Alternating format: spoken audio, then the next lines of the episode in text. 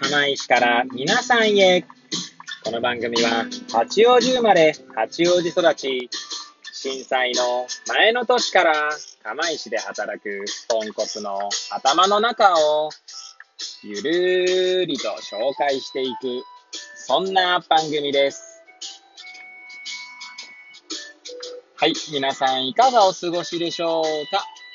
変な髪型をしたポンコツ薬剤師こと町田和俊でございます。というわけでですね、今日も気軽にゆるりとおしゃべりしていきたいと思います。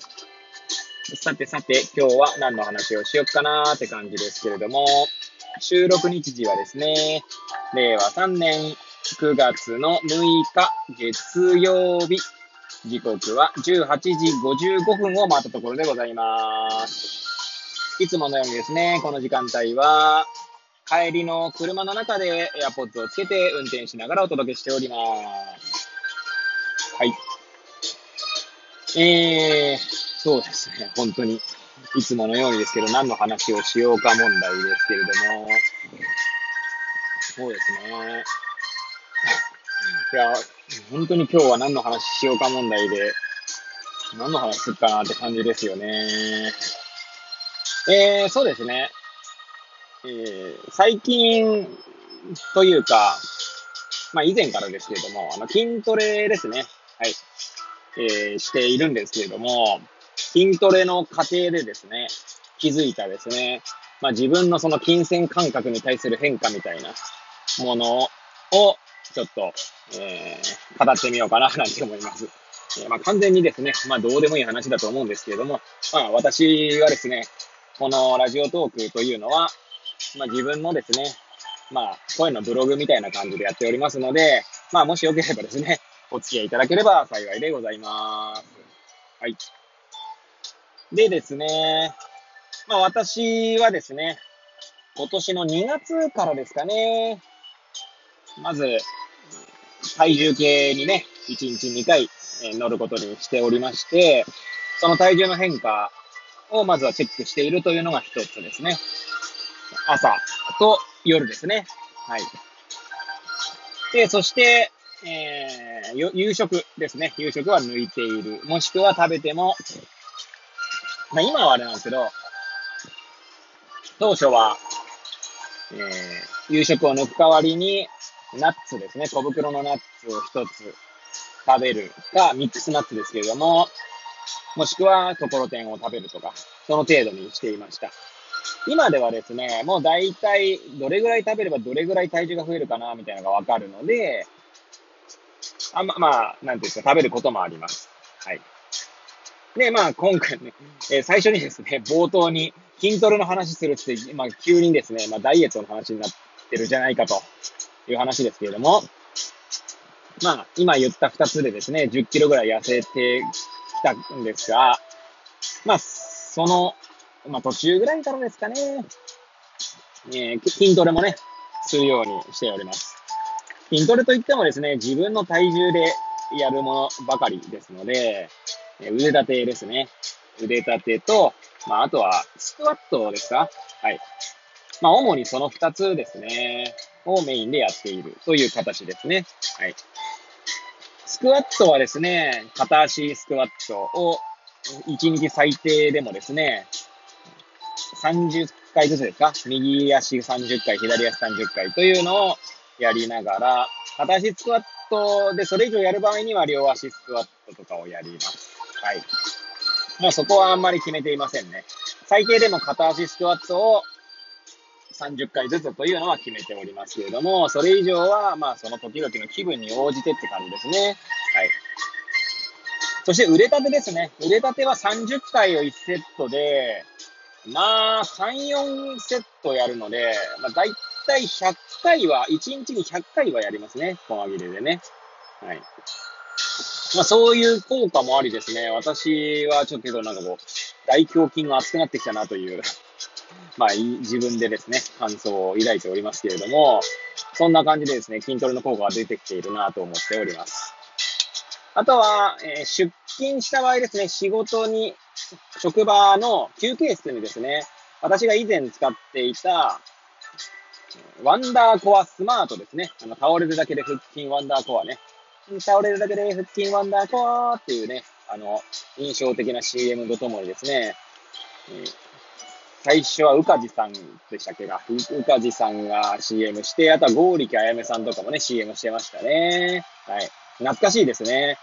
で、あれのスマートなので、まあ、簡単には座椅子みたいな感じっていうんでしょうか。はい。折りたためるやつですね。で、持ち運べるやつというのが売りのスマートの方を、薬局にですね、本当に座椅子として置いてあるんですね。で、まあ、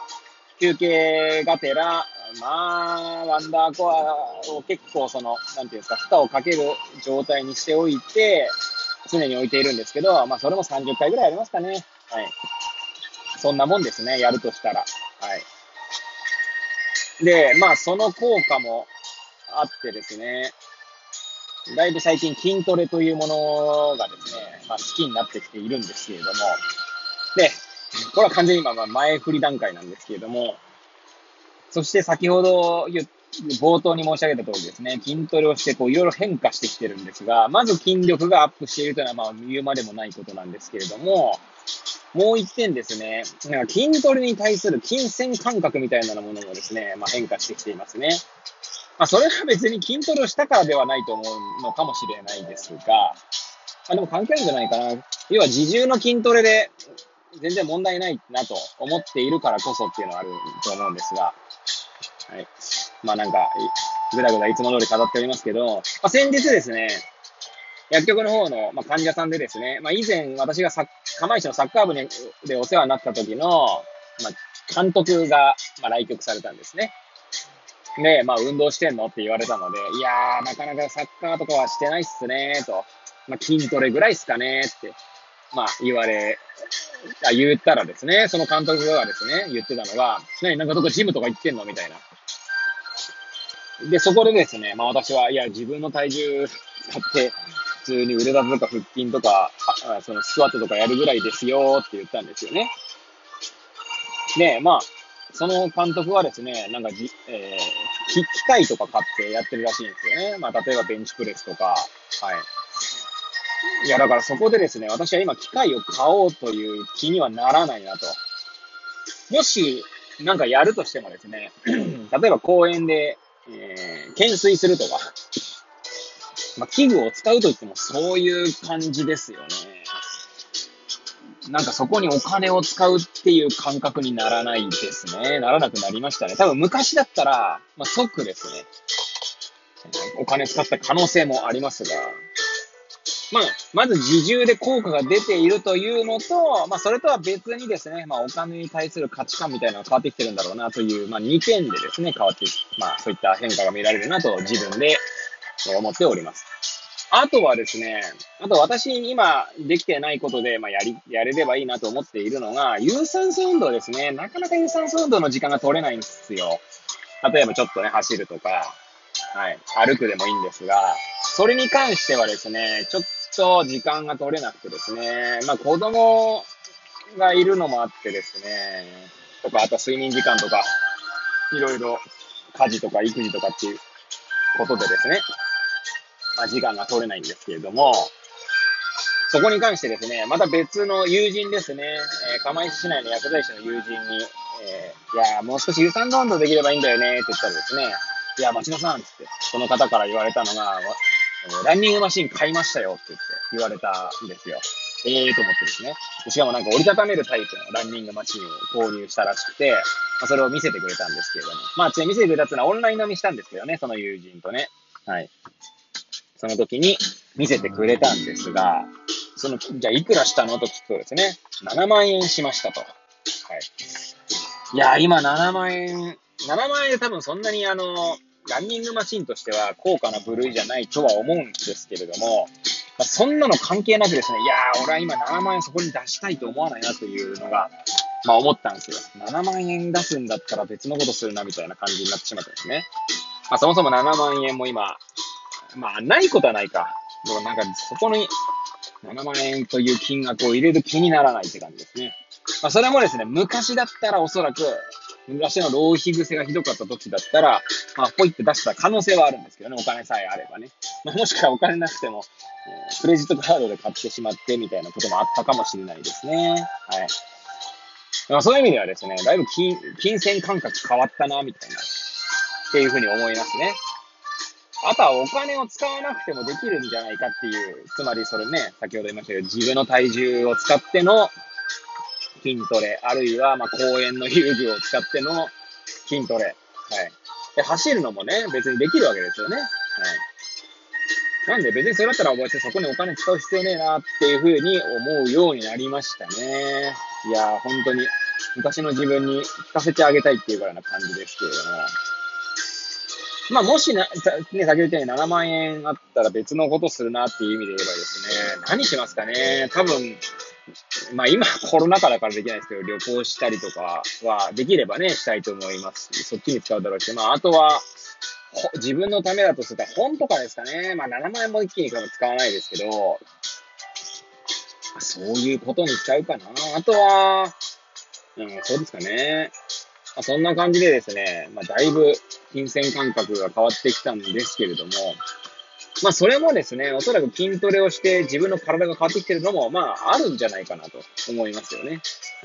はい。やっぱり我慢しやすくなってる気はしますね。はい。まあ、そんな感じでですね、まあ、筋トレをしたこと、これは完全にこじつけですけど、筋トレをしたからそうなったっていう感じでもないとは思うんですけど、はい。まあ、いろいろ、まあ、ただね、私の中での筋トレを始めたことでの変化ということですね。因果関係というわけではなくて、はい。を、まあ、紹介させていただきました。えー、ぐだぐだした話、最後までお聞きいただき誠にありがとうございます。これを聞いていただいた皆さんがより良い一日を過ごせますようにとお祈りさせていただいて、今日の放送を終了したいと思います。それではまた明日皆さんお会いいたしましょう。さようなら